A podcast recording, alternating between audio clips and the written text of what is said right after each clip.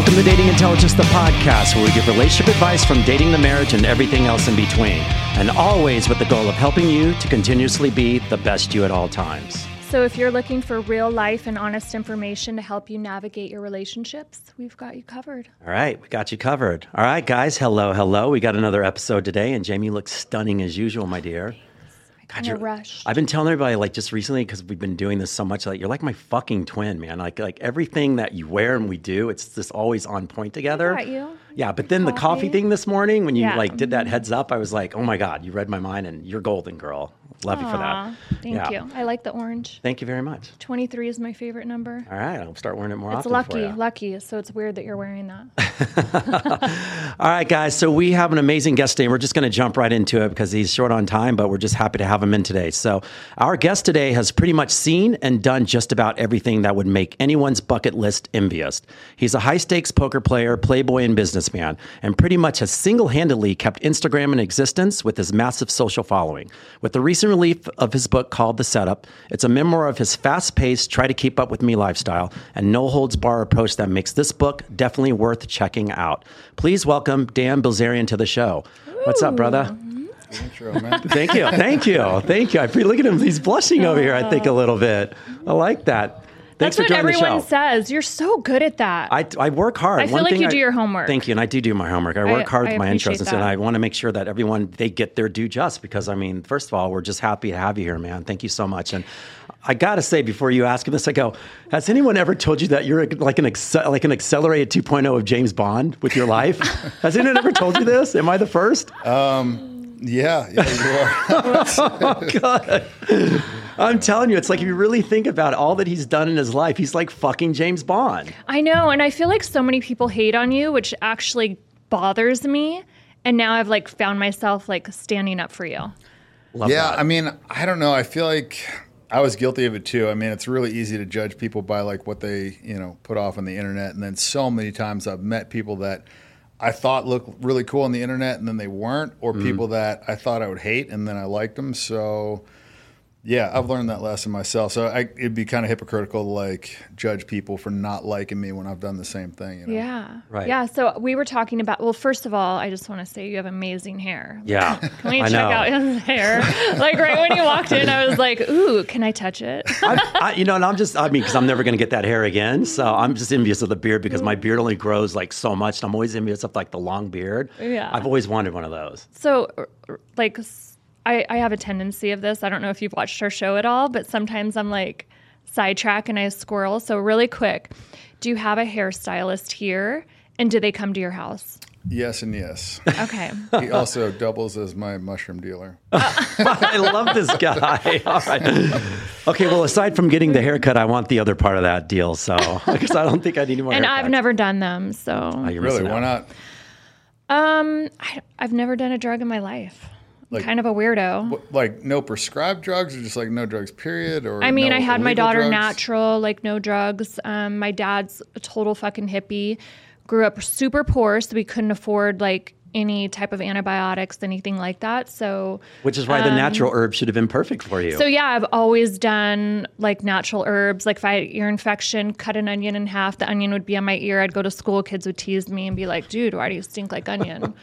Like, "Cause I have an ear infection." So where do you draw the line? So- like is CBD a drug? Like is weed? no a drug? so i does it come have the earth? um yeah so i think it's i've my dad has smoked weed since the day i was born so but i so i thought it was normal like growing up because you know whatever you're raised around you just think that everyone's parents do that so like back in the day of course the weed's not legal so i remember going to my friend's house and their parents would be like smoking and i'd be like my dad's cigarettes smell different than yours. Then they'd be like, well, what do you mean? I'm like, well, they just smell different and he makes his own. So then they're like, well, you're not hanging out with her anymore.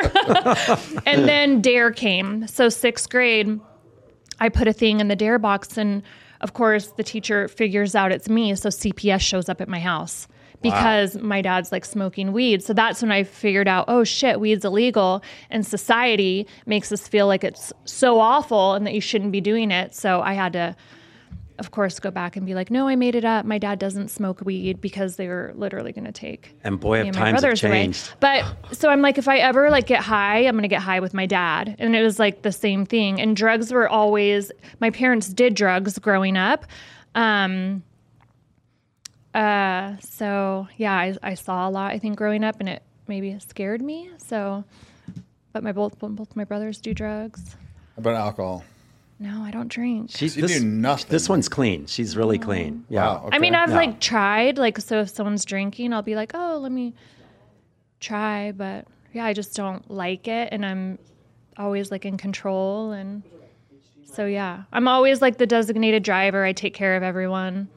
Interesting. yeah, Um, I'm a big control freak. I think that's why I like mushrooms because it like forces me to let go. Right. Okay. How, how how is your turn on them though? I always say that shrooms, and this is all my friends who are listening will laugh their ass off because I like them at the beginning, but they have a turn. and I get really evil on them at the end of it. So how is your spin on it? I, you know, it's What like do you mean you get evil? So like, because You're for me, such a nice guy. I know, and that's the thing. So when I'm on them, I'm like in the best mood. All of a sudden, I'll look at someone like, God damn, that's an ugly person, or like your clothes look like shit, and I just go off on the rails, and I become this mean person. I'm like, did I just say that? Because I'm such an upper, so I'm, Yeah. my favorites are all the uppers. So for the downers that kind of mellow me out, it's just a thing where I'm like.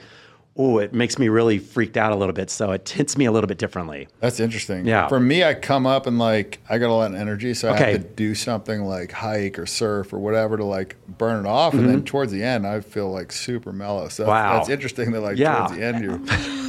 Have you ever had a bad trip? Yeah, yeah. Like the first three times I did them. Well, actually, not the first time, but after that, I did them in Amsterdam. I thought it'd be a good idea to like watch Pirates of the Caribbean, so I ate a bunch of these mushrooms. Wait, the, the, the, the movie, like Okay. the, yeah, the CGI stuff. And so I, I don't know. I was like, I think that's more of an acid thing. Like Yeah. for me, I want to be outside on mushrooms, but I didn't know.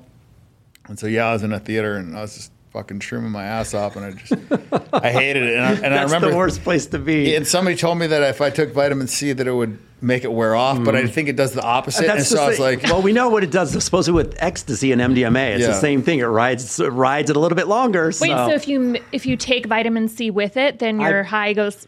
Yeah, so I, I mean, you can actually cook mushrooms in lemon juice. It's called lemon tekking, and it makes it, you know, hit you, I guess, faster. Whatever. Anyway, so I was eating these fucking vitamin C Mentos, or I don't know what the fuck it was, but I think it made it worse. But I think the biggest thing was I wanted it to stop, and I didn't have control over it, and so that like put me in this weird headspace where I'm like, I'm fucking shrooming, and I can't stop it, and I'm looking in the mirror, and my face Okay. is melting, and I was just like in the wrong headspace and location. Like for me, I don't want to be like Right. in a you know I was in my hotel room then, and I okay, the but movie finish the movie. Yeah, did you leave the movie theater Oh, yeah. though? Okay, that's Yeah. all. Thank God. It 'Cause freaked how me did you out. continue So with now you've kind of found a balance.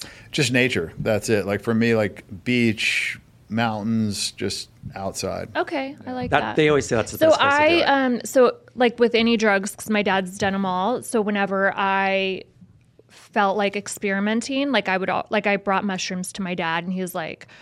If you and this is when I was in high school because I'm like finally I'm going to do a drug you know my friends had mushrooms I'm like well let's take them to my dad so I take them to my dad and I'm like dad we're going to eat these tonight and he looks at them and he goes I'm so glad you brought these to me. He was like, if you would have eaten these, you would have fucking died. And I'm like, what? So I go back and tell my friends, I'm like, my dad saved our life. He said these are awful mushrooms. He wants to know where we got him. So it comes up Thanksgiving, like, you know, years later, he's like, I fucking ate those Yeah. mushrooms. I thought that, What are you that was where that was going. yeah. So recently, like, so this this past um, holiday, I'm like, okay, Dad, um, I'm thinking about doing like the San Pedro or San Pedro or whatever, because my dad's like he's yeah. yeah, so he's been to Peru and done the journeys and all that, and he's like, well, what's your purpose and why are you doing it? And I'm like, well, I don't know. I just want to try it or maybe like some microdosing. He's like, so he's he's all for like supporting it, but he feels like like what is your purpose? What do you want to learn? So have you done anything like that? Like Yeah, I've done peyote, which is um, San Pedro. I mean, it's Okay. they're both mescaline. I Did you think. do the sweat lodge version of it? You know, when they say when you when they do that whole thing and you go in there and you just do the whole sweat lodge and throw up and then you start. Have you yeah, done they that? say you purge, right? I, I'm like, did what the opposite. is I was like in a house in the mountains, like nine thousand feet at Okay. at, uh, at Charleston, and Okay. we had a big fire, and then we were sitting out on the deck, and it was pretty cold. Um, but yeah, it was to me. It felt like medicine. Like I threw up, and then I was Right. like, I had some clarity and whatever. And I think it's one of those things where, like, if you're lost, you want to figure out what you want to do. It's similar to mushrooms in that you just have the answer, Right. and not like you have the answer to like you know fucking complex division, but like for your life stuff, like whatever you want to do life wise, you just kind of like you remove your ego, and then you just kind of figure it out pretty Right. quick. Yeah, that's what he was. He Okay. was like, "What are you looking for?" And I'm Yeah. like, "I don't know. I feel like my life's pretty good." And he's like, "Then, yeah, you have no purpose. Like you have to figure out a purpose." So when you went in it, did you have a purpose, or a little were you bit. it? I was I was doing both. Like yeah, Indians kind of like when they're at the crossroads or whatever when they want to figure out like what Mm-hmm. they're supposed to do. They've historically done peyote and um, yeah. I mean, I, I don't know how much I did. It tasted like fucking coffee grounds that Right. hadn't been. I don't know. It was that's nasty. It's like I a heard. brew. I heard that it tastes like right? that. A brew, Right. like a drink. You drink it. It was disgusting. it was really fucking gross. It was like literally like swallowing sand, and I held it down as long as I could, but it was uh, unpleasant. I just remember distinctly thinking, this should not be illegal because this is not something Right. people would abuse Exactly. or do for fun at all. This, but it does have medicinal purposes, like for me, anyways. Um, and yeah, I just uh, like mushrooms you can do to fuck around. I feel like, but peyote is one of those things where it's like, who the fuck wants to throw up? Who wants to Exactly. drink It's, it's sand? a journey. It's a journey. It is to And- figure your shit yeah, out and right. not to like Yeah. really have a bunch of fun. Right, mushrooms. He's right about that though, because like you know, you get like I always say, like when it's the once again hiking or whatever, it's the best fun because you're out in nature. You need to be out in nature if you do it, by the way, because if you're Yeah. Well, trapped I mean, in I'm nature a movie theater it is. or Yeah. or I'm- like I'm- just, I wanna be outdoors Yeah, all you the gotta time. People be do it at a festival. Fucking talk about anxiety attack. Oh my god, I'd go crazy having like all these strangers come Right. up and talk to you. I think maybe that's why I get Fuck. angry on them because we did it at a few festivals. uh, But you started off fine because you're filtering, and all of a sudden when you start getting to the mix of the crowd, you're like, that's when I think I started getting anxious, and that's when it happened a few times. So that's when I kind of backed off of it a little. I Yeah. said, "Whoa, these are not for me." I have it worse because people Okay. come up and talk Okay, to me yeah, or want well. a picture, and I'll be looking at my face melting in the camera. It's like, fuck, make Do you- this stop. Do you feel like you get approached a lot? It's insane. Yeah, I have no privacy at all, and it doesn't go away. Like I've fucking what posted like three times in the last like year and a half. Right. I don't even know, but it's like, yeah, it just doesn't seem to ever go away. Right. And it's anywhere too. It's not just here. Like eighty percent of my following is outside the U.S. So like when I'm in, you know, any foreign country. Um, other than actually Japan, nobody knows who the fuck I am over there. Right. It's like the one. So So he's like funny. I was like in the safe in middle Japan. of it. uh, yeah, I'm in the middle of the street. It, was, it felt like a Twilight Zone Okay. episode for me because this is it had been so crazy for like at the time like seven years. And or the whatever. Japanese know everybody. That's the crazy part. They didn't know me. Yeah, Fuck. that's I was like funny. standing in the center like Tokyo, and I'm like looking, and all these people were just walking by me, not saying anything. And I was just like, wow, this is. He's at that four stop crosswalk, you know, Yes, that yeah. major crosswalk. He's in the middle, like, Yeah. Hey, you're like, hey, wait, who's that? Yeah. Um, speaking of which, by the way, when that's a very good question that he asked you, um, that she asked you. Um, as a kid, how how were you then? Were you did you always feel like there was the same sort of thing with you, tension wise, da da da, or I can answer that because I read his book. okay? No, I'm just I want. I want to hear from him personally. Yeah. That's when you say asking. when you say tension wise, what do you mean? So you know, that? like we all grow up, and there's like, so I feel like our like we are who we are, you know, and so it's that thing. Like even for like say for me, for example, like it's like I love attention, but it's like one of those things where I could just be sitting around and someone, everyone just starts flocking and just talking to me, you know. So it's that thing where you, um, I never sought it out, but I know when it's around, it's just easy for me just to talk to people and just grab people's attention. So I want to know for you, um, you know, do you ever feel like your energy always brought that into your into your life? um, I didn't get a lot of attention as a kid, so I think maybe like subconsciously I craved that later. Mm-hmm. Right. Um, but then I was like, fuck. Like once I had like the genie got out of the bottle, I was like, oh fuck, you can't get him back Right, in. And it's exactly. like now something that I thought that I'd like because I had a perceived deficit. It's like a bit of a curse. I mean, it's cool if you want to get laid, Right. But like as far as just going out and doing normal stuff, it's, a hassle, pretty sure. brutal. Yeah. Yeah, and then I'm you sure kind of have to go out with security, you know, and it's a whole thing. Not that like people like talk shit or start fights, but like. You know, like I just got a fucking million dollar watch stolen off my wrist. like, shit. yeah, crazy shit. So, What? Wow. yeah, I didn't even feel it. It was just like, Are you kidding me? no, dead serious. Dude, I always wonder how pickpockets. There's some good ones out there. It's unbelievable. Was I it cried. here? Where were you? Um, I was at the uh, the Canelo fight, and I was like walking shit. through the thing, yeah, and I was like taking some pictures, whatever, and then just I looked down, it was fucking gone. I was like, God damn it! And like I knew it too. Like I knew that people could do this shit. Mm-hmm. I'd seen them like magicians. They'll literally be like having a conversation like you and me, take Right. the watch and like you'll be like, what the? I mean, I've seen it happen with people bumping, and that's a lot easier. Like Mm-hmm. they'll bump you, and their friend will pick your pocket. But like people that are good, they'll literally be standing in front of you talking. I saw a guy take a girl's bra off.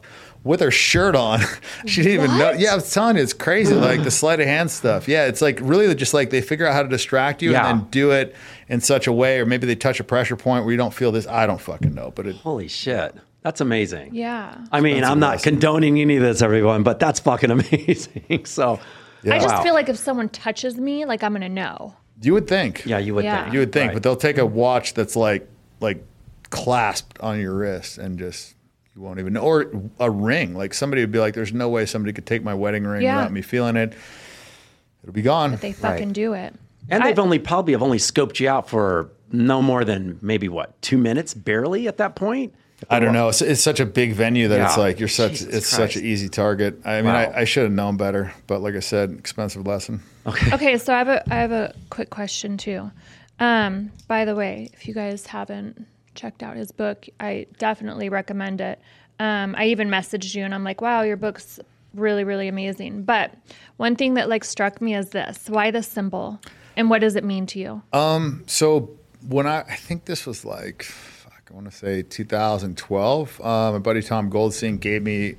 I'd always liked goats. I actually had a couple pet goats. Yeah. And he gave me this goat skull. I remember this. Yeah, so Jay Farber gave me one, and then I was like, "Oh, we can't just have one goat to be lonely." So I got a second one. These, these fucking two goats in the Hollywood Hills, like cruising around, like sleeping on fucking love sacks.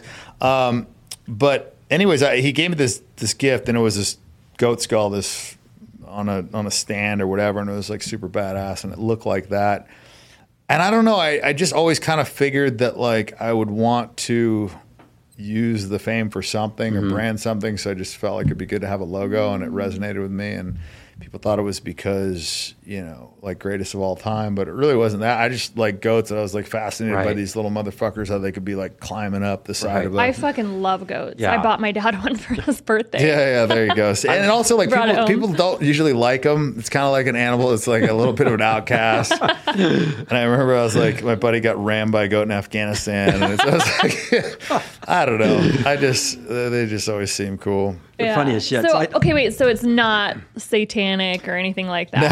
No, because no. I had I bought um I same thing. It was like a stand with a goat head and it had like succulents on it. So I was like drawn to it. I'm like, oh, this is so cool. I brought it home and put it by my bed, and I'm FaceTiming um with one of the guys that I was seeing at the time. He's like, why do you have like a satanic fixture by your bed. I'm like, what are you talking about? It's not satanic. And then he Googles it and sends it to me, and I'm like, oh my God. So I had to put it outside because I'm like, no bad energy, nothing in here. I'm not afraid of much in life. Like, can't fucking scare me, but I'm fucking afraid of like spirits and shit like that that I can't fucking see. Right. So I always want to like keep my space like cleansed and clear and positive. Yeah, I don't really like believe in like the traditional devil and like white haired God Mm-hmm. or whatever. It's to me, it's more like positive and negative energy, and I think like those things are kind of like symbolic of like positive and negative energy, and I think that's kind of like what the universe is made up Right. of. And so I, I have a little bit of a different view on it. Um, but yeah, I think like some people that are like traditionally religious probably think that there's like a red horned devil running around, but I mean, but it's I funny like though that he said a white haired Jesus. No, no, white haired God, because that's always how you see him with like the flowing, you know. I saw Yeah. Black Santa the other day, by the way. I was thrilled, by the way. I literally had to stop my car and I started clapping. I was like, oh, oh, oh. I was even oh, Santa? What a the Black Santa. I mean, he had a white beard though, because they always have the white beard no matter what, though. But I was like, damn, this is awesome. So I had to pull over and start clapping for the guy. Mm. So it was amazing. Yeah. Um, so I want to ask you. So we're gonna like you know talk about. So we have guys. We have Dan Bilzerian on the show today, and thank you for so much for being here. We're gonna get into a couple of things, and uh, Jamie, you can keep asking your questions, but I want to because I know you're gonna go off the rails somewhere. But um, how was your holidays? Good holiday. good, yeah. All right. Right. All right. Now, house decorator or not? Yeah, I got a big like I don't even know. I think it's like twenty foot tree. It's Okay, like, took okay. sixteen of those motherfuckers to get it in, and yeah, it was a whole thing, but it was cool. Yeah. Do you pick it out? I didn't. It just Okay. kind of showed up one day, Nice. and I was I was pretty stoked Nice. with it. I Okay. think they have like five trees in my house. That's yeah. great because I went into her house and I was like, I, didn't- you know, once again, don't judge a book by its cover, people. This one is a Christmasaholic. I mean, she has like the little, like, like the little town and all those little tchotchke thingies. and. I'm no, I'm saying in a good village. way. Yeah, the village. I mean, I think when you have kids too, it's like easier to get into it. My and it's kids like are for the grown, kids. though. yeah, I was. How, So- wait, how old are your kids? They're in their 20s. Wait, well, what? 19. My youngest is 19. You would never yeah. think that, would and you? Ever, Yeah, no shit. 21. Yeah. Mm-hmm. So yeah, my friends are Wait, so always you're confused. my age? Yeah, we're like the same age. That's why I was saying a lot of the stuff that I read in your book, I can completely like relate to. Okay. Yeah. All right, people, you've seen it. We've just shocked Dan on the show, so this is good. It's good. Yeah. I thought she had some little like three. I know when you said the when you said the kid thing, I started giggling, going, "I go, her kids are old enough to not do what she's doing, but it's still Yeah. freaking great They're that like, you do it, though." Why are you still decorating Yeah. when your kids don't even live here? And I'm like, dude, it's fucking Christmas. She had They're it totally. home. Done. It looked amazing, though. It did look great. And she goes, yeah, "Yeah, I I got." one in college in mm-hmm. Utah, and um, so all her gifts are still under the tree, and they're like, "Are those fake presents?" I'm like, "No, my kid hasn't fucking come home from school yet, so Yeah. Christmas is waiting." right. But She did yeah, it. Did it up though. So I love Christmas. I mean, yeah, that's another. Com- I, I'm not a fan of any. Um, like society based holidays because I feel like it puts a lot of pressure on people. Um, and I don't like getting gifts because it makes me feel uncomfortable. Um, but yeah, we talked about that a little bit yesterday. You missed that that, Yeah. that combo. Like Valentine's Day, it's fucking weird. Like buy me a gift randomly, not because you feel like you need to because it's a day. yeah, I'm I'm with you on that, and I don't really like to celebrate birthdays and all that stuff. I'm the and- same way. Yeah, I feel like it's much better to just give because you want to give and not out of obligation. Thank so I definitely resonate with that point Yeah. for sure. Because like, yeah, when these holidays come up, it's almost like it's expected to Mm-hmm. do this, and then you got to buy this because this person's buying you this, and it's almost like Or then it- someone gets you something you didn't get them anything, Yeah. and then I fucking feel bad, and I'm like, fuck, I just Right. wish this day would be. or they over. one up you with their gifts. You're just like, dude, you know, Like my yeah. Mm-hmm. birthday, I won't even go on social media because you repost one, and then they're like, "Well, I tagged you. Why didn't you repost me?" And I'm just like, "Fuck this." This is like the first wake year I did that. I actually like reposted people's things. Um, I guess because I just hadn't posted in a while, and like anytime. But then it keeps going for days. I know, and Oh, then- yeah, yeah. it's like where do you cut it off? So then you just have to like stop even looking at the stories and just. Yeah, it was a lot. I think I posted, yeah, fuck, like 40, 40 reposts or something. That's really Yeah. hilarious. That's great. Okay, I have a fun question for you now. This is something we've been asking. It's a new. I think it's going to be a new thing. Um, a piece of ice you're getting out of the, of the uh, freezer. It falls Oh on the ground. God. Do you kick it or do you pick it up? Oh, I'd pick it up. Yes. All right. So explain why. So this she this is one of her squirrel moments. She goes, okay. So Chris, if you and I go, We're in the middle of a conversation. This just popped in my head randomly, and he's like, "I was like, wait, really quick question." He was like, "What?" And I'm like, "You're getting like a cup of water, mm-hmm. and you're putting ice in your cup, and an ice cube falls on the floor. Like, do you kick it under the fridge or do you pick it up?" I pick it up. But now I figured out if I I'm at someone depends. else's house. See, I thought like- this. I thought there was like some hidden meaning. Like if No, you're no, the guy well- that picks it up, it means No, it this. I does. So thought you were so going I was gonna ask you. So if it does, that means so. Are you somewhat? I'm, I'm trying to make. sure I'm trying to see if this is actually a real thing. Like, are you a little bit of a neat freak then? A little bit. a little bit, Okay, yeah. Like yeah. I, yeah, Yeah. yeah. I guess, yeah. I mean, And I, this is what I what feel like want you to know are because it by feels looking like, yeah, at you. I yeah. would say that you're very put together. Um, like you don't want like shit's not rolling around in your car when you turn the corner. right. yeah, no. But uh, that's kind of a function of staff too, though. You know, Okay. like I got three assistants and maids and all this shit, so I don't really, I don't do it. But it is like you come to my house and everything's obviously Okay. like sorted. But Right. it's not because I was like I haven't made my bed since like 1999, I or maybe like a three. I don't know. Military is probably the last. But time. you're picking up your ice, Dan, so that still shows tells you about something. Yeah, Because I mean, know, you're yeah. not going to ring a bell and say, Yeah. "Hey, dropped a cube And kick it away. Get it. No, but I could see an argument for kicking it too. Right, okay. it's water, it's going to evaporate. That's don't what know. I say. I'm like most most of the time I'll pick it up, but then I'm like, what's the big deal? It's not going to do anything or be anywhere. So I'll be like, eh.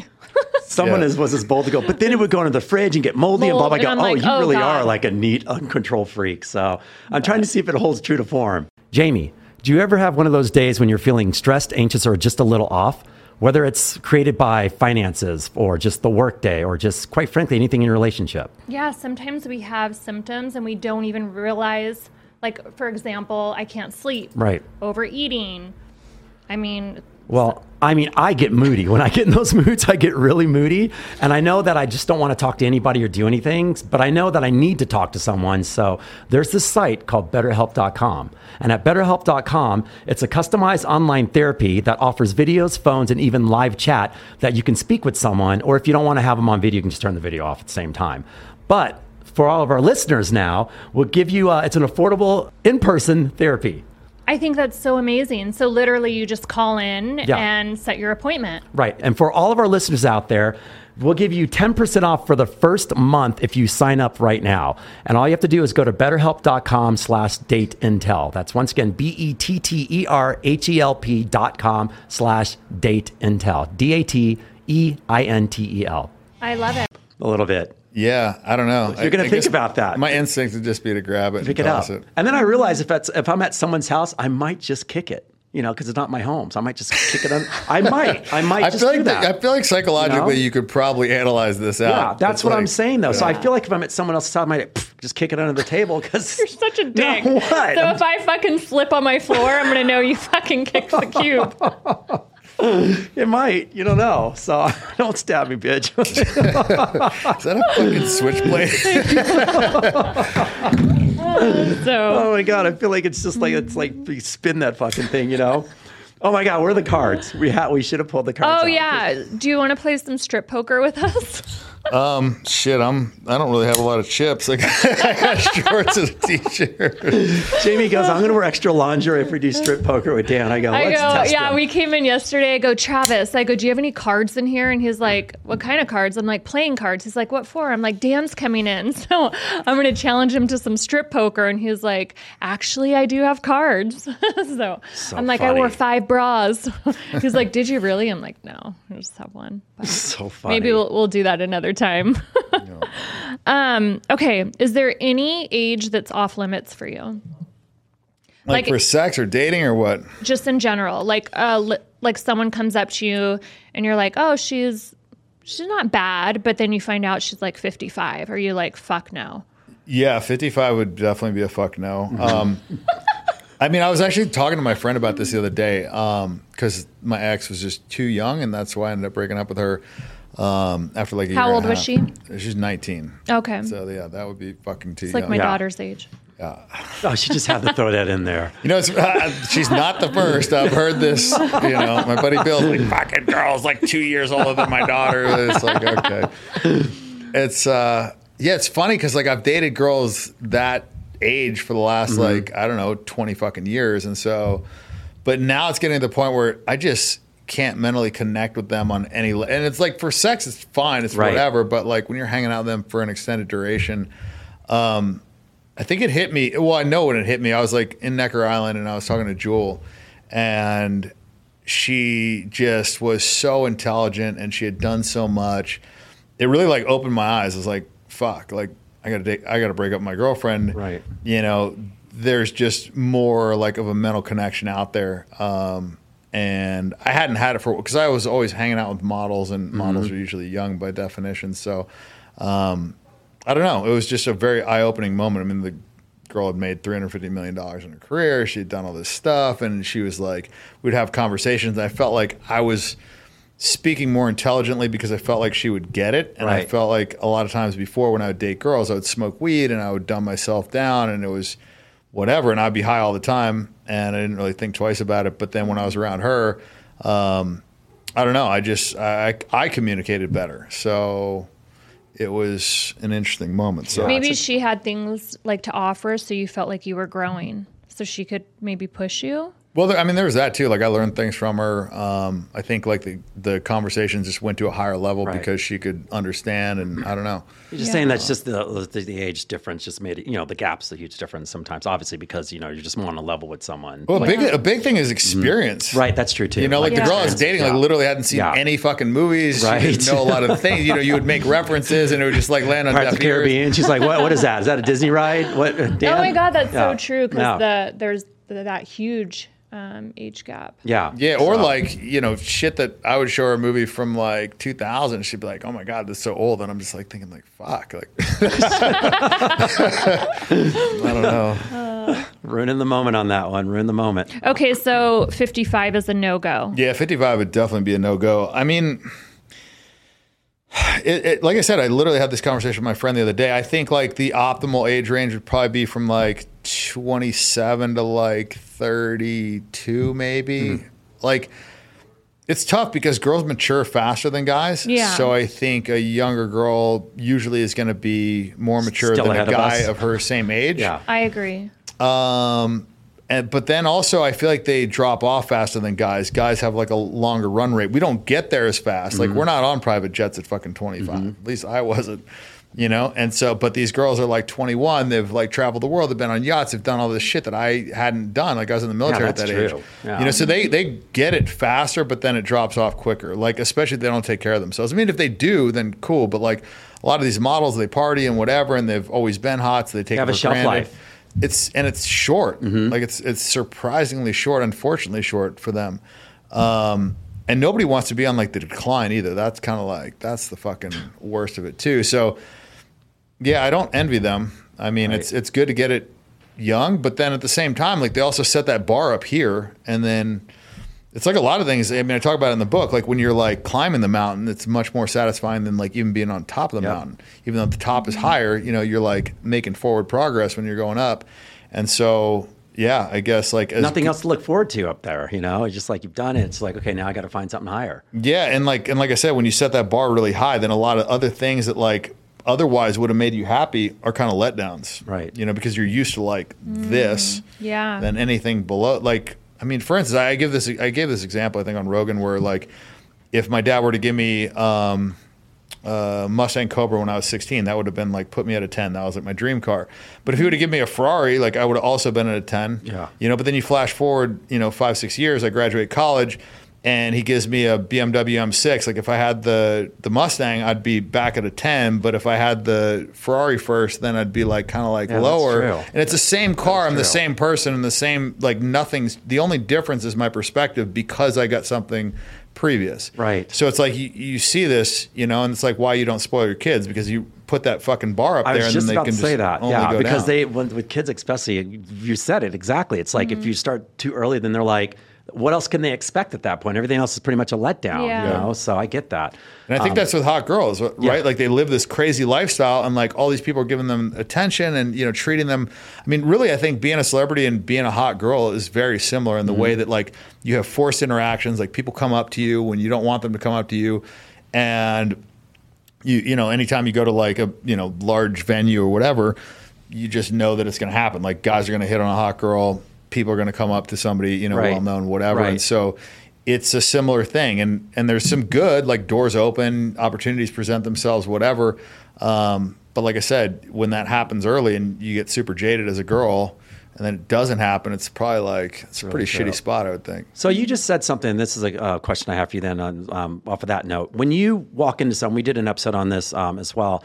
Um, walk into somewhere, deep breath, like almost like you're saying, "Okay, here we go, Dan. We're going in," or is it just like, "Bam, just in"? You know, because you know what you're going to expect when you walk into somewhere. Do you kind of have to prepare yourself? It totally depends. Like Okay, it's like you know, if. I'm going out to a club, like I obviously know. Yeah. But like I'm usually fucked up on something. I'm not like going around sober. It's just because Right. like I don't like to be around drunk people when I'm sober. There's Right, just yeah. nothing more annoying. it's so annoying, Right. I hear like, and they don't even mm-hmm. realize it too. They're like drinking to get confident or drinking because they don't Yeah. feel like comfortable, whatever the issue is, but they always fucking overdo it. Right. And I saw this in college because I would like go up to girls and I would do it stone sober. And so when I was out drinking, I didn't feel the need to get fucked up to go talk to girls. But I would see guys do this and they would start drinking and their confidence would increase and they would think like, okay, you know, okay, more beers equals more confidence. Well, so there's like a drop off point, just like, you know, I talk about in the book when I took, you know, X amount of girls on vacation when it was like, you know, increase exponentially. I thought it would be better because more had always been better. But like alcohol, if you right. drink too much. That was funny, by the way. That whole thing with that in the book was pretty funny about it. But I it's, like, think that your um, philosophy is kind of brilliant because Mm-hmm. I feel like girls are competitive by nature. So if a guy brings to like hang out, you know, four girls, five girls, chances are like he's to get laid. Yeah. Because like I know what I've been in like group scenarios and like so I see a guy and I'm like he's not even that hot, but as soon as he has like a few hot girls, then they're like, "Oh, people start paying Mm-hmm. attention." And it's it also is like I mean it's it's so many things and when a guy's coming up to you you're automatically thinking about reasons why you know he's not good enough because he's hitting on you like every other guy and it's like kind of like those forced interactions um, and so I think one of the things that I did is just flip the script. I made girls come to me, and because they were coming to me, I was like, okay, like you know, push away, push away, like okay, like I'll have sex with you, and then it like that's so much different than the guy like rabidly Right. chasing the fucking Right. girl, like Yeah. chicken hawking the girls at the bar, like you know, this like predatory, like I'm gonna fuck you know as many girls tonight as I can, and like they get all coked up and just like aggressively hit on girls, Especially like, after 2 a.m. in the morning. yeah, like to me, it's not comfortable for like either person, and uh, I don't know. I just But isn't it a fun train wreck I to do. watch though when I, you see it from when the I outside? read this, I have to say I agree like a million times. Like if a guy invites me out on a date, like Mm-hmm. which we've talked about in dinner, I'm automatically uncomfortable and I don't want to go. But if someone invites me to like come hang out, like hey, we're going here, and there's a group of people, then all of a sudden it sounds fun, and I'm like fuck yeah, I'm in. Right. It's also like a forced interaction, you know, and like when you're at a table with a fucking girl that you don't know, it's almost like there's that obligation to keep a conversation going. There's like, you It's know, just work. yeah, it's just, Right. it's nonsense. I never wanted It's to do the traditional fun. dating. Yeah. I don't like it. Yeah, it. we were discussing that yesterday too. We discussed it with Travis actually on Yeah. air, saying that it's like just So I'm like dating. a quick in and out. Mm-hmm. Like, yeah, we'll grab a coffee, but I always set a time limit. I'm like, just so you know, I have to be out by this time. So always that's set all- the time constraints. And I, I would do that with like flying girls in, with all this stuff, because you can always extend, but like kicking a girl out sucks. It's like hard. ending Thank a date for saying that. prematurely. See, people Yes. thought I was weird because I tell them back in like in the day. I mean, I'm in a relationship now, but back in the day, I used to have three dates in one night because I go, I you know, to always be at a bar setting and be like, look, if this girl's not, she's bothering me and she's not the one, I'm going to go to the next one. If not, but if she lasts, I'll stay with that one. So I always had a time limit on that thing, and it worked out really well. So you know, I just maximize my time pretty So much. I'm too old for you. Is that what you're saying? I don't know how old you are. I just know you got 20 year old kids. It's just shocking. You said he's I'm still 40. processing He's in the that. range. It's in the yeah. You're in the range. Yeah. I feel like No, Yeah. he said I'm not in the range. Oh, you just Yeah. I gave you the optimal. So like Oh. I, you know, if I were to date a girl, that would be the optimal range. I like younger has benefits, older has benefits. It's just like what outweighs the other. You Mm-hmm. know, like for it just depends on kind of like where I'm at mentally. Like, am I more interested in a mental connection, which is kind of more where I'm at now, than am I just interested in sex and a lot of sex? And you know, if that's the case, then I don't know. It's just I, I go in cycles, so it Right. just depends Yeah, on you it's know. a- it's a vibe. Yeah. So what's what's in the uh, what's going on with you for the present future right now? What's like in the present? What's what do you have going on for yourself? Um, I mean, I've just been working on the company a lot. Okay, Like okay. vape sales are crushing it. Yeah. And so just really been focusing on that. I've been doing, you know, a decent amount of podcasts for the book and kind of like getting out there. Also just doing new things too. Like I went to Napa, Okay. you know. Okay. And I was like, I don't, I'm not really like a wine drinker. And um, So when you go now, when you're there, if you're not much fun, have you think you're trying to experience that a little bit more then? just trying to do different shit, Yeah. like things that are out of my comfort zone. Like I went down to Necker for the Necker Cup and, you know, and that's not normally something I would do. And I try to just like, What's okay. that? Yeah. Did you did you play in it? it was a charity tennis tournament. Yeah. No, I, so did one of my not, no. best, one of my, um, co- so Oh, I'm a tennis pro. tennis so one of my colleagues, she's actually the pro for Richard Branson. Uh, She's the head pro there. I don't know if she was there for that, but, um, but I've been trying to get her to, um, uh, get there and play with her a few times. But, um, I heard it's pretty Play amazing though. I heard it's a great tournament though. It's cool. Yeah. Yeah. And you just went to the last one, by Uh, the way. I went to the one before last. Okay. I didn't go to the one that was like what two months ago or something. Do you think you'd probably go to Planet maybe once? no, no, Okay. not that good. That's for sure. I just embarrass myself. That's a new experience, Dan. You know, we're going to try new experiences here. So, Dan, Yeah. do you see little Dan's in your future? Oh, it's possible. My brother's got three kids, so I mean, and they're like super well behaved, like cool kids. So Okay. yeah. I think like being around kids, kind of like sometimes it makes you definitely not want to have them, and then sometimes it makes you want to have them. Just depends on the kids. right. Um, but I think it's different when it's your kid. Like when it's your kid and they're crying or they're shitting themselves or whatever, it's like not a big deal because you're a kid. But like somebody else's kid, like uh, it's just different. And I and I know that, and I've heard that from enough people that like you know having kids change their life. Like my brother, whatever best experience he's had. So I don't know. It's one of those things where I think. I think later on I'd probably regret it if I didn't do it, but I'm not really like in a rush to do it right We got now. lots of time. Yeah. There's lots of time still. So, I tons agree. of time. Yeah. So, and another thing I wanted to say, we have a mutual friend. um, BJ Baldwin. So he told me that um, when he had his incident, you were the first person he called. So I was like, hmm.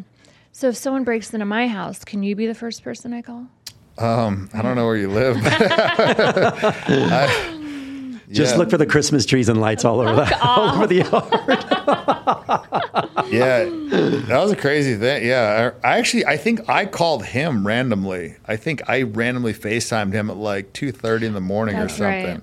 And I was like, I was cooking, I was cooking soup or something, and he's just like, like, "What's up, motherfucker?" And he's like, "Why are you calling me?" I'm like. That's right. That's right. I'm like, I don't know, fucking bored. What the fuck are you doing? I'm like, I figured you'd be fucking up. You don't ever sleep. That's so funny. And uh, and he's like, but that's the only reason you're calling me. I was like, yeah, dude, what the fuck's going on? What'd you like, do?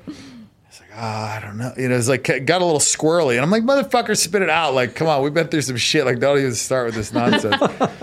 and um, he's like, ah, you know, I got into a gunfight. I'm like, like a like a gunfight, gunfight. He's like, yeah. I'm like. Call your lawyer yet? he's like, it literally just happened. I was like, you better call fucking Chesnoff and hit me back. And um, yes, I went down to his house, and it was uh, it was crazy. Like I was driving by the In and Out where he shot those dudes or whatever, and I was like, yeah, there's a bunch of cop cars. I was like, oh, f- this dude is not fucking around. And he had like a bullet hole in his car. It was a whole fucking thing. It was, yeah, It's crazy. yeah, Wow. crazy stuff. Mm-hmm. Jesus Christ, that's a crazy Are one. you, are you still shooting now? I do once in a while. I haven't shot too much lately. Um, it seems like such a pain in the ass these days. Like they they shut off like the Sloan exit. I think like we used to shoot there all the time. Yeah. And now they're like telling people they can't shoot there. Um, I just go around the mountain and set up my steel.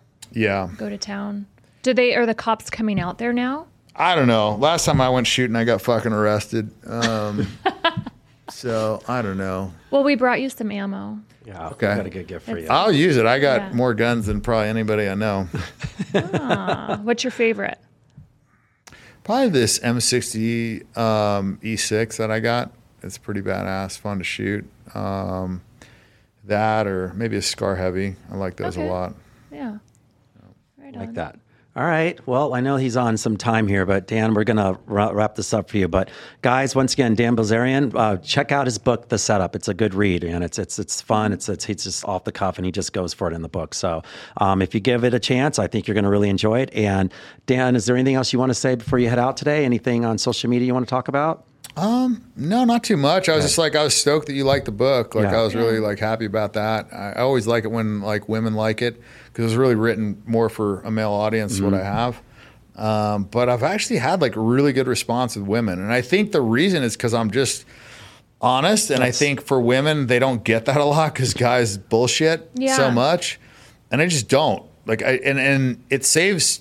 I mean, it's it's more painful. It's like ripping a band-aid. It's like more painful in the beginning, but in the long run, you don't have to remember your lies. You don't have to fucking mm-hmm. like worry about it. You're mm-hmm. never going to get caught up. Like, and also, you know, I've talked about this before. Like when you're honest and it's a spot where they know that like it's not comfortable to be honest. Yeah. it builds trust faster than probably anything else. I agree. So I, I, I, you know, I take that approach in life, and I took that with the book, and um, I think it turned out better because of that. And I also didn't like shy away from like embarrassing stuff, and Mm-hmm. I didn't really want it to be like a beat my chest fucking you know brag piece. Which I feel like I related to, and I said that too Mm-hmm. because a lot of people in my DMs, they're like, anyone can write a book and make shit up. And I'm like, no, he talks about masturbating and getting caught. Right. So Yeah. no one's going to make that up. But I also feel those people saying that So still haven't like- read the book, though. Well, the funny know? thing is, like, I yeah, exactly. All Yeah, the people that talk mhm. shit haven't read, but like, Yeah. yeah. like I hadn't told anybody that until I wrote the book, and like I had to actually like the girl that I asked for the vignette in there who talked about like because she's the one that saved me.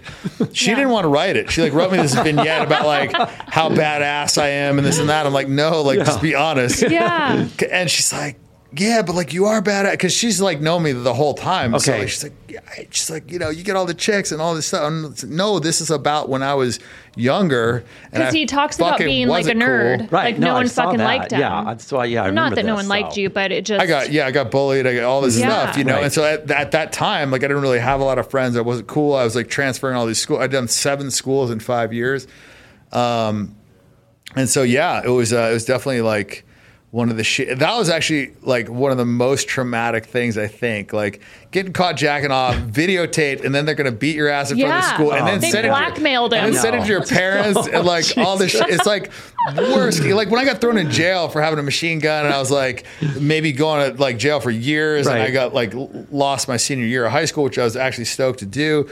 That was not as shitty as I like that one, you know. So it's Yeah. like I There's don't too know. many feelings in that whole situation Yeah. right there. So um, I'm actually friends with um, Jessica too. So we would hang out when my kids were little, and she had um, my kids are actually older than Kai.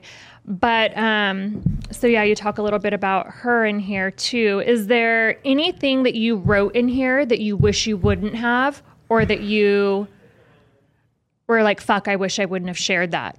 Not really. People ask me that a lot. They're mm-hmm. like, "You're not embarrassed about this?" I'm like, "Yeah, I am." Right, like, right. But part out of the fucking now. story, you know. Yeah. Just like, I mean, I am proud of like some of the other stuff I've done. I'm embarrassed about this, but that's like how life is, right? Right. Like, you don't get to just be fucking proud of everything that you've done. Right. And you can't just pick and choose what happens to you either. Yeah, Yeah. exactly. like you're gonna you write know, your book. You got to write the fucking let fucking story. Like it happened, You- happened. I've read a lot of books, and I'll say after I read yours, it was such an easy, fun read with like the photos and that the chapters are so short that you almost inspire. Well, you did inspire me. I'm like, I'm going to write my fucking book. So, Ugh. which you talk about in here careful. too. It was like it took him over a year, mm-hmm. and it was like a, a process. it was for almost you. two years, and it like But literally put me in hell. It's like Wow. it's definitely something that like I feel like it's almost therapeutic in a way. It is. No, it absolutely is. And you'll grow as a person and you'll understand yourself better and there will be a lot of positives. But you're going to go to some dark places and it's going to suck and you're going to feel like you're never going to be fucking done with the edit. And you're going to tell people like I did at the fucking 27th and 30th edit that like I'm done. And it, people will start to be like, yeah, okay, you know, and then you won't be fucking done and you'll feel like it's never going to be done and you're going to feel like it's never going to be good enough. And you know it's it's tough. Like it's it's you're gonna you're gonna have a hard time sleeping. You're gonna be like thinking about the fucking book while you're sleeping. Constantly. it's just it's rough and then you it also fucked up my like ability to work out as much too because i felt like every hour or two that i would spend working out was like it would literally diminish my mental capacity to be super creative and Wow. write well so Right. yeah i got in probably the worst shape when i was writing the book Um, It's a process. it's rough. Yeah, It- wow. it- it's rough, and it's Wow. something that like there's a reason why no fucking celebrities ever write their own book, like ever, ever, ever. Like every person has a fucking ghostwriter. Right. Like I, I thought David Goggins like had written his whole thing, but like you know there was a ghostwriter. There's like always a ghostwriter well, they need, to, involved. they need to, you know, help you to curb it and to keep it on track too, you know. So, Yeah. and you said something which brings me to this question. Um, um, when you were asked or when you decided to do this, was it right away sure, or was it like, eh, you know, how No, long he. did? d- I think he decided. yeah, I, I, I wrote it, or well, I had a ghostwriter write it in 2016. right, okay. And it just you know wasn't my voice. Okay. And so See, I read that's what I read about something. That's what I was wondering. But I want to know from your end. It was like you know the go ahead of like because you know we all are kind of like oh, let's see. Oh, Goggins was the one that inspired me. Okay, that's- that's he- what I wanna know. He wrote his book. He crushed it. He you know touched a lot Mm-hmm. of people. It was really good for him. He made a lot of money, and that was kind of like his rise. I've been Okay. following him since like 2007. I mean, I, I Mm-hmm. Met him at a fucking Ferrari dealership when we were both window shopping. And like the win in 2007 and i came up to him and i was like hey man like huge fan of you nobody probably knew who the fuck this guy was there's like a few youtube videos about him like running and he had i was like super into fitness and he had run 250 miles it's like further than a Yeah. goddamn Christ. suburban I see could him go. running by my house. yeah he like i remember he ran further than a suburban could go on a full tank of gas and i was like okay this dude's like you know he's Do you think the Japanese would know him in the street? No fuck No, I don't think so. Yeah. he'd probably get attention like a blonde or black guy either one like in japan it's like That's what is always this the case, right? it's always a No, blonde or a blonde black chicks guy. crush the modeling, and then the I black trust guy's like, I'm- "Who is?" Because my best friend's black, and he's like, "We're in Japan together." Yeah. and yeah, he got more attention than I did. That's the thing. So it's something that you're proud of. It is, it is because it took me a lot of fucking work, and it's honest, and it's you know, um, I think it's an answer to a lot of like what my fans, a lot of them look at me as this superhuman guy or this like action figure, or whatever Mm-hmm. the fuck it is. I mean, I know because of how they come up to me and like, "Oh my god," I'm just like, "Listen, dude, I'm a human being." Here's what I fucking did. Right. The good, Yeah, the bad. Like, if you want to know, and there was just so much curiosity about me. I didn't put out a lot of information. I, I didn't. I never had a YouTube channel. I was just like, didn't really do a lot of interviews. Um, I was just more interested in living my life um, than I was kind of like document. I said no to all the all the TV shows and and and whatever. And So it was just a point when COVID hit. I just felt like it was time to tell the story. Like there was enough people that wanted to know, and I felt like I was so misunderstood. Yeah. Um, that I just kind of wanted to just you know let people know how where I started, where I ended up, and how I got there. you know? Well, that's why I'm glad you're here today, and thank you for being Yeah. here. Because I just, like I said, I wanted the audience to know, like, you know, I just want to just get Dan. You know, like, we'll ask a couple questions, but but I just want to get Dan. And the mushroom start of this was the best start of this whole thing, and Yeah. and just go from there. So, um, you know, but we're great to have you. And any last questions from you want to ask? I mean, I could go on for a long time, but I want to be does respectable. Yeah. Oh, and by the way, you can write a book, but just time. just make sure you start with Christmas first, and then What? Christmas book first, and go from there. Oh no, no Christmas Yeah. books. She could actually write a pretty good book. She's got some pretty Um, good stuff. Going yeah, on. I just want to thank you for your time and and hanging out with us. Mm-hmm. Yeah. And, and we really appreciate it. We know you're busy, so Yeah, no worries. Thank you for reading Yeah. the book. I uh, and give me the feedback. Like I said, I always like it from the females because, or or anybody that's not in my like target demo. Mm-hmm. Like I had this like super liberal woman that was she was like running a hedge fund or something, and she was attractive, and she's a little bit older, and she loved the book, and I was like, okay. That's when I knew I was like, okay, it's, it's done. You know, like it's it's hitting demographics that are way outside the wheelhouse. Well, and those- and my, my daughter is like, why do you have that? And I'm and that was like a perfect opportunity for me to be like, oh well, do you know who that is? And what do you think? Right. And it's so funny the perception that people have the of you. same stock So answer. I said. Oh, before you listen to everyone else, I said maybe you should pick it up and read it. And guess what? She fucking read it. She picked it up. It was in her room, and I was like, huh. And then my other daughter saw your. Uh, he sent me some fucking ignite. Okay. Uh, what the fuck do you call them? the vapes. The vapes, yeah. And she goes, Mom, why do you have these? I was like, Oh, Dan sent them. And she's like, What? And she goes, Can I take a few? I'm like, Are you going to smoke them? She's like, No, I'm going to sell them in Utah. Everyone loves these. so I had to laugh, and I'm like, Fine, you little can little entrepreneur. little hustler. That's so funny. That's so funny. so um, yeah, she goes, Aaliyah said that that she read the book. I was like, Oh, do you want to read the book too? And she's like, Yeah, I want to look at it. So I was like, All right, cool. So th- that's like a, a younger generation that um, yeah, they Yeah. they have their eyes on you too. So No, I think it's I think it's good. I think it also gives people, like you said, an example of you know somebody that's very like misunderstood. And I and I really think I am. And I and a part of it is obviously like my fault because I put this like ten percent highlight reel of like the craziest time of my life out there for like ten years, and it was for a purpose. Um, I, you know, look, I, I I think that I've probably caused a decent amount of misconceptions, like the trust fund thing. Like everybody Right. thinks that I had this big trust fund and I didn't mm-hmm. make money in poker, but I kind of created that because I never really like argued. In fact, I think the first time I ever even like said that I had made my money from poker was on Joe Rogan, and I was like, at the time, I was like. Do I want to say this? Like because like it had gotten me so much fucking money and so much access into these games that I was like I was okay with it. And I didn't care if people thought that I was an idiot. In fact, the dumber they thought that I was, the more games I would get Yeah. into and the Right. more people want to gamble big money with me. So it's kind of like when you're when you're gambling, you want people to think you're the fucking idiot. Mm-hmm. Right? Because like if they're not the sucker, you're it, right? Someone's So, got to be like, the sucker. when I was reading it, I wanted to message him and be like, "Hey Dan, do you think we can like go into business? Like I'm going to start playing poker." that would be. You never know. You should. Here's the thing you just have to find somebody worse than you. Like, you don't have to be the best. And this is a concept that these idiot motherfuckers that play online can never get through their thick skulls is that it's not about how good you are, it's about how bad your opponent is. And it's also about like how they perceive you and getting them to play terrible against you. That's the biggest part of poker. Right. That's how you make the money. And making the money was the only fucking reason I played poker. Like I didn't play Yeah. it for an ego thing. It wasn't so I could show people bracelets or brag about like my poker prowess. No, I want to make a lot of fucking money and I wanted to have freedom and I want to be able to do whatever the fuck I wanted to do. And that was my path to get there. I saw it. I saw an opportunity. It was like at the beginning, the infancy of when poker kind of like came about. And I was like, okay, this is this is my path. You know, kind of like I recognized crypto early on. You know, I made a lot of money Smart on fucking moves. crypto. Yeah, I mean, I've been that's one of the one things I feel like I'm pretty good at is like seeing you know something that is going to be successful Right. early. Like the first Maxim magazine I ever read, I was like, people are going to like this. First UFC fight I ever saw, people are going to like this. Right. You know, because it That's a answered skill in questions. How do you know? It's a skill. Does it answer questions? Like Mm-hmm. like like UFC answers the questions that all these guys have. Like, who's the ba-? you know it's like who would win in a fight, Superman or Batman, right? Like well, UFC was like who I would ask win- myself that all the time. well, as a kid, you do, right? Like, so, so I'm saying, like, as an adult, it's like, who would win, the Taekwondo guy or the Jiu-Jitsu guy or the Muay Thai guy? You know, like everybody Yeah. kind of like, who, how would the boxer do against the sumo wrestler? Well, they Oh, yeah. answered those fucking questions, right? So you get to find out, you get to find out in real time, and so. I don't know. I just knew that people were going to be interested in that, and you know, sure enough, they were. And Maxim kind of like, you know, it had stuff about girls, you know, Mm-hmm. and and I think there's a lot. I mean, guys really are fascinated by women. I mean, they really are, and they spend an inordinate amount of time trying to attract them or whatever.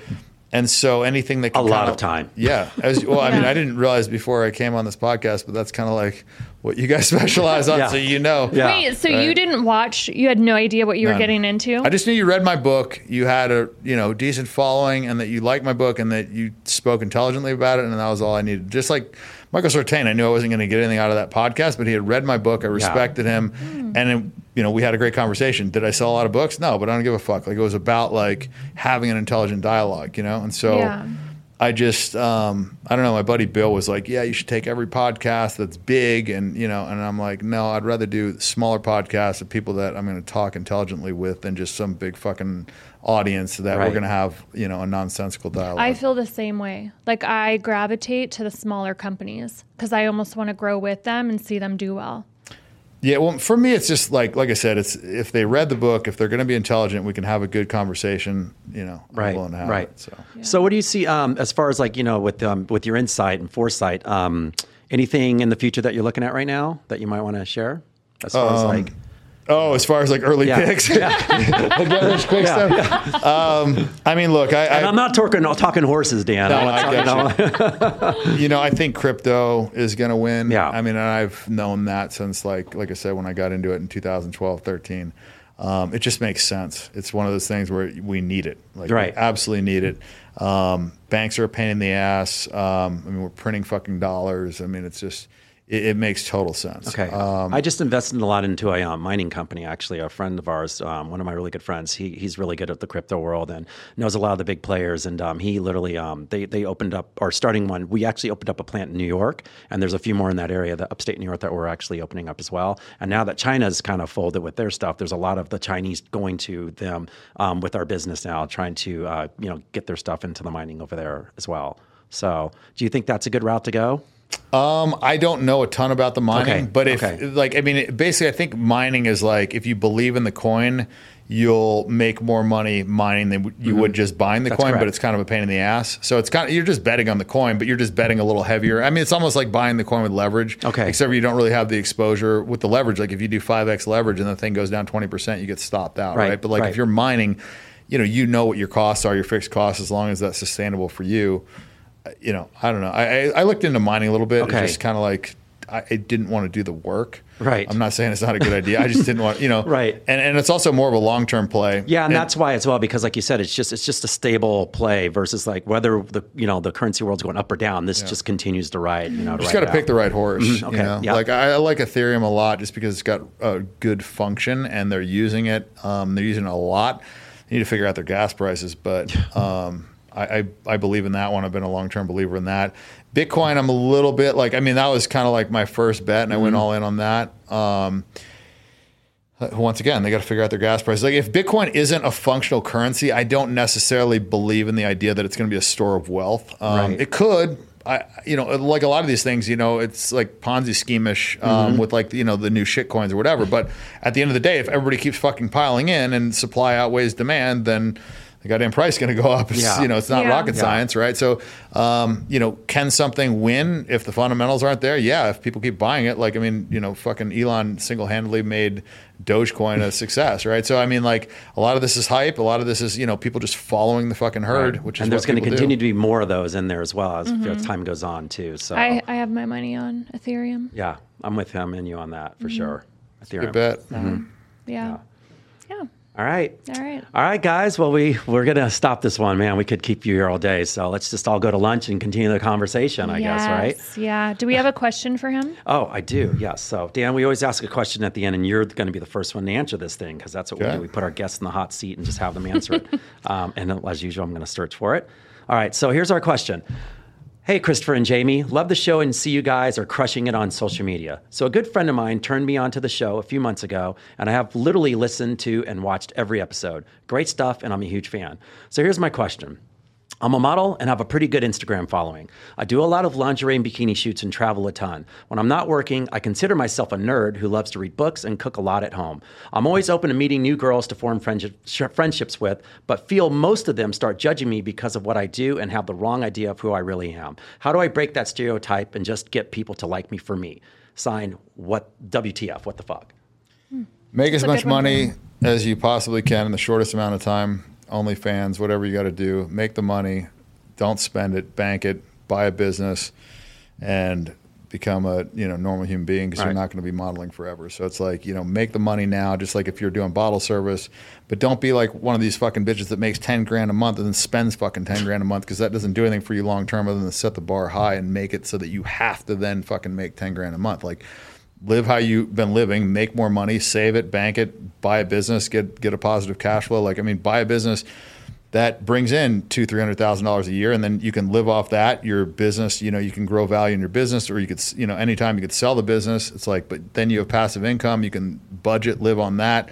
You can be a normal, respectable member of society, and people won't judge you, and you'll have done it all on your own. All right, you got Yeah. that answer. What say you? Um, I'm I'm thinking she doesn't need to have like a big group of friends. I'm always like an advocate of I'd rather have two dimes than twenty pennies. So um, yeah, I think she needs to have maybe like a smaller group and not worry so much on Right. Yeah. I'm- all the friends. And then like Dan said, um, yeah, maybe like diversify a little bit. She can't have like all her eggs in one basket, so she needs to find something else. right. Because modeling is not going to last forever. You got a shelf life, girl. I agree with uh, what both these guys have said. So just basically, just you know, keep your small group friends. I'm sure you already have a group of friends that you probably love, and they love you just for who you are, even probably before you started your modeling and shit. So just stick with that group, do your thing, and like I said, save, put some money into something, and just live your life. Don't worry about anybody else, because if you're going to be your friends, they're going to be your friends. Fuck everybody else. That's my answer. I like it. right, all right, all right. You can find Dan uh, on social media. What's your handle, in, buddy? Uh, Dan Bilzerian. All right, Jamie, go ahead. And we'll put it up there. I'm Jamie underscore Villamore. And make sure you guys check out Microtech. I love them. They have the best blades ever. And shout out to Armscor for the ammo